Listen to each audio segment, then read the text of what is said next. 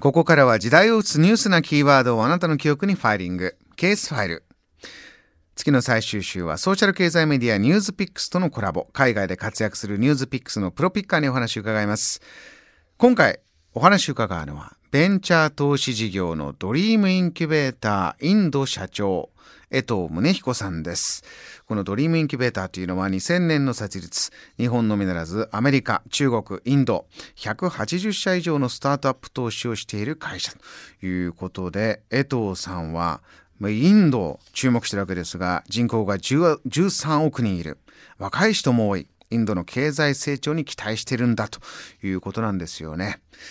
2014年頃からインドでビジネスをされている江藤さんに今週はインドの IT 産業、そしてコロナのことなど様々な視点でお話を伺います。私の父は今、ニューデリーで暮らしてますんで、えー、とても興味あります。月曜日は、インドではどうして IT 産業が発展しているのかです。江藤さんお願いします。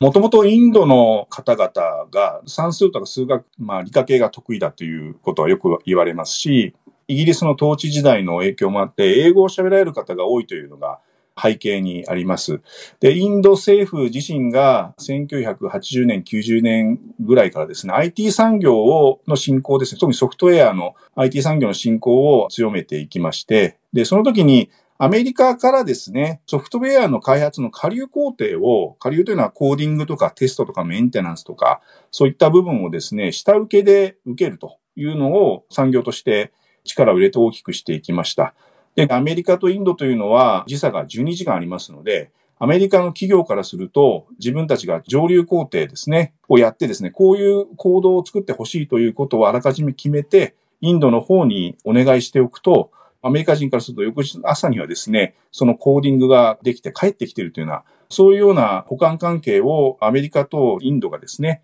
ずっとやってきました。で、その結果として、インドで技術者が育って、そういうようなアウトソースを受ける会社も育っていって、で、その中で、特に2000年問題の時にですね、多くの企業がインドの企業にですね、その解決のためのアウトソースをしていたんですけども、そこでまた評判を上げて、その後になってですね、2000年代になってくると、アメリカのまあ有力な企業ですね、マイクロソフトとか、グーグルとか、フェイスブックとか、そういう新興の、まあ今では巨大な企業ですけども、当時メガ IT ベンチャーだった企業が、どんどんどんどんインドにですね、拠点を作って、で、そこでインドで最初はアウトソースだったんですけども、アウトソースだけではなくて、上流のですね、工程も任せるようになったりとか、あとはインドでグローバルのプロダクトを作り始めたりとかですね。そういった中で、どんどんどんどんインドの IT 産業の質と量というんでしょうかね。それがどんどんどんどん改善して成熟していったという流れがあります。で、その中で最近の動きで言うと、今までですと、まあアメリカの有力な IT 企業に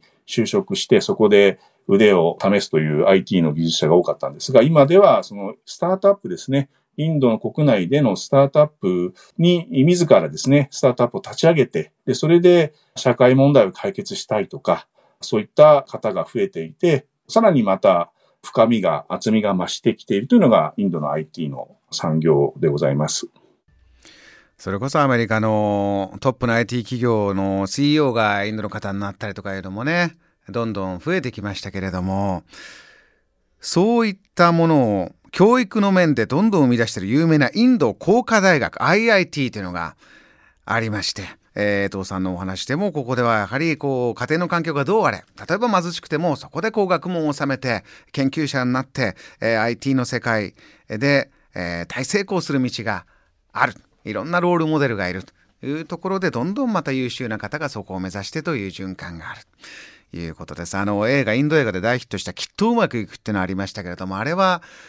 この、それこそ受験戦争から大学の中での、があまりに過酷で、その裏にあるまた、えー、問題というのを描いたような映画もありましたよね。要するにそこでもう勉強がうまくできなかったら人生終わりだみたいなぐらいの追い込まれ方をしている若者もいるんだよという映画が作られるぐらい、